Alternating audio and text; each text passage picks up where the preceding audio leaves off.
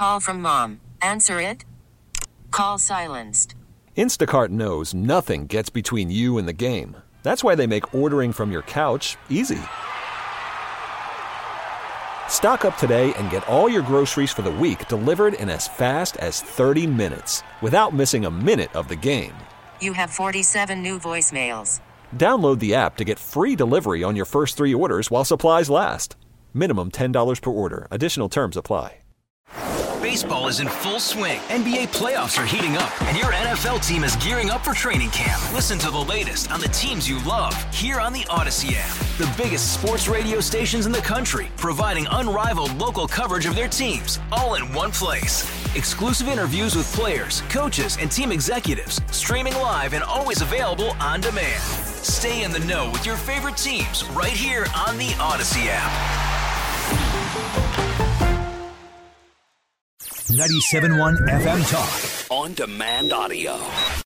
What the question that I was asked is Do I believe an embryo is a baby?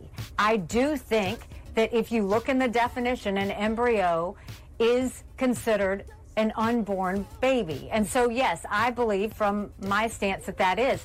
The difference is, and this is what I say about abortion as well, we need to treat these issues with the utmost respect.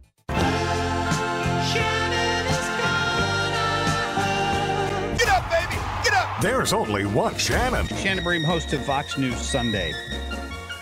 We've got Shannon on the phone with us this morning, and uh, you heard ha- uh, Nikki Haley there responding to this decision by the Alabama Supreme Court. Uh, this is a big one, Shannon. It is. Um, there's no other court that's done this, and there's a lot of nuance to it, which is interesting. But of course, there are ripple effects that are really worrying people, you know, who um, work with fertility issues, places that perform IVF, couples that are walking through this right now. And basically, what the court said is that these three couples who had their embryos accidentally destroyed in a clinic or in a lab, that they have a right to sue under an 1872 Alabama law that allows parents to sue over the death of a minor. So, listen, they pointed to a change to the Alabama state constitution in 2018, which essentially says um, that they will respect life and protect unborn life at all costs. So, this goes together with what they've done at, at the state level there. Whether it goes beyond that, we'll have to wait and see. Yeah, I wondered about that. Now, I was trying to remember the actress um, from Modern Family, Sofia Vergara, wasn't she in a? Mhm. She was in a Remember pretty, this? Yeah, she was in a pretty heated uh, lawsuit with her ex boyfriend or ex husband because they had some frozen embryos, Right. And there was a custody question, right? Right, and that's the those are the kinds of things that worry people about this Alabama decision because if you're recognizing these embryos as quote unborn children that have, you know, a right to be protected, their lives to be protected, if you have one parent who says, "We're not going to proceed with these embryos, we're going to go ahead and let them be destroyed and move on," and a, another parent who says, "Oh no, no, in Alabama, I'm going to argue these are children and I have a right to save my child and you can't destroy them." So then what happens? Um, you bring ch- um, children in who are biologically of a parent that doesn't want to recognize them or have anything to do with them, or you just the whole thing winds up in a nasty court battle. It's just raising a lot of questions. But for now, this thing is confined to Alabama, and it just gives these parents a right to sue. Now, whether those lawsuits are ultimately successful or not, we'll have to wait and see. Yeah, I wondered because this is a state law that they, Mhm. that they're interpreting. Is it something that could be appealed to the Supreme Court? It's possible. Um, I think that there will definitely be a push by a lot of folks um, to do that. So I- would think that would be the next step. Again, as we all know, the Supreme Court doesn't have to take up um, any of the cases that are appealed to it. So I, in my mind, was kind of going through the voting. It takes four votes at the Supreme Court to get a case or an appeal on the docket. It's pretty tough to do. And I was kind of walking through each of them last night, like who would want to take this up, who wouldn't want to take this up, where they would fall. Um, it's really going to be fascinating to see if it goes that next step. Yeah, it certainly will. We got to Shannon Bream on the phone from Fox News Sunday. So I see that uh, the Supreme Court decided not to rule in another race-based admissions case. Mhm. That, that, was this one different than the first one? In what way?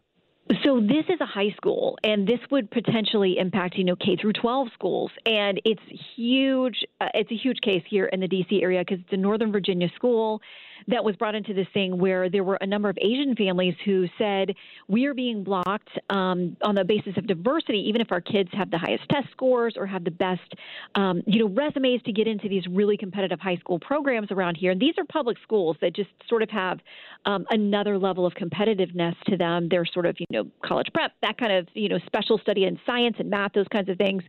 And um, basically, what the Supreme Court has said is we're not going to take up this case. So while it did um, that huge ruling on the collegiate level, it's not going to do it with K, for, K through 12. And there's a pretty, you know, full-throated dissent from Justice Alito among those who thought that they should have taken this up and that mm-hmm. it's time to actually have these questions um, in the K through 12 space too answered. You know, I'm surprised we haven't heard the Supreme Court's decision on this Trump ballot challenge out of Colorado. Are you guys hearing any word of when that decision could come down? Well, no, but I am standing by. I literally at this moment will not be without my phone. I'm doing a habit I try not to do, which is to leave it in on all the time because sometimes you got to break overnight or something. Oh yeah. But right now, you know, it's not only that; it's that immunity order because if the Supreme Court decides to take up this issue of whether President Trump has immunity in respect to the Jack Smith January 6th case against him, that really delays that trial. If they decide to take it up, it could be weeks, it could be months. And remember, he wanted to start that trial March 4th.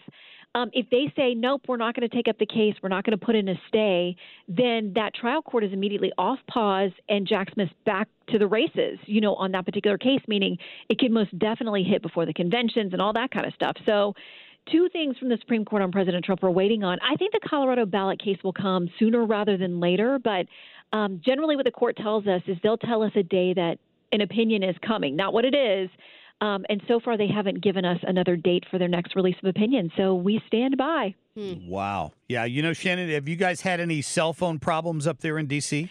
You know, I have not so far. Most I don't see, you know, coworkers walking around tearing their hair out. So I assume most people around here, are, everybody seems to be pretty okay for now. But I actually called you on a landline just in case, and then okay. I think it's good to have the old school landlines on standby.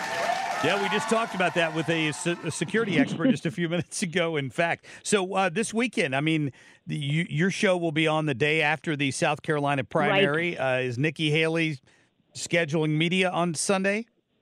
Well, I I'm not sure. Um, you know, she has been very full throated that she's staying in through Super Tuesday and beyond. So I would expect we may hear from her. Um, we also have a couple of governors scheduled to be with us, and we love it when they're willing to come on together, Democrats and Republicans, to talk about issues. And I suspect there'll be a lot about the border because all these states are now saying we're all border states.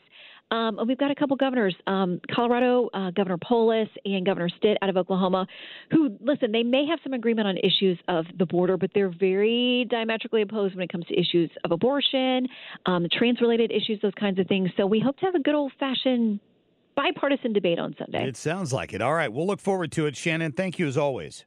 See you guys. All right, take care. Shannon Bream uh, from uh, Fox News uh, Sunday. You can listen to it uh, right here, of course, at uh, 4 o'clock every every uh, Sunday on 97.1 FM Talk. Yeah, it'll be interesting uh, to see if Nikki Haley's still around on Sunday. She Claims says she she's going to be. Yeah, not bowing uh, out. Yeah, and and I'd love to get her on there and just have somebody ask her, "What what are you doing here? You're damaging Trump. You're doing the business for the Democrats." Are you just running as a third party candidate, or or you, are you just trying to terminate your political career? It's it's got to be. I'm afraid one of those two choices in in my head uh, for sure. I don't know. Get more at 971talk.com. Hey, Rob Bradford here. I have set out on a mission with my good friends at FanDuel to prove what I have known for some time baseball isn't boring. Now I have a daily podcast to prove it with some of the most notable people in the baseball world screaming baseball isn't boring from the mountaintops or at least agreeing to come on our show. Players, managers, GMs, and yes, even the commissioner of baseball, Rob Manfred. It has been a constant wave of baseball's most powerful voices. So join the revolution. Subscribe and soak in Baseball Isn't Boring. Listen on your Audacy app or wherever you get your podcast. You'll be glad you did.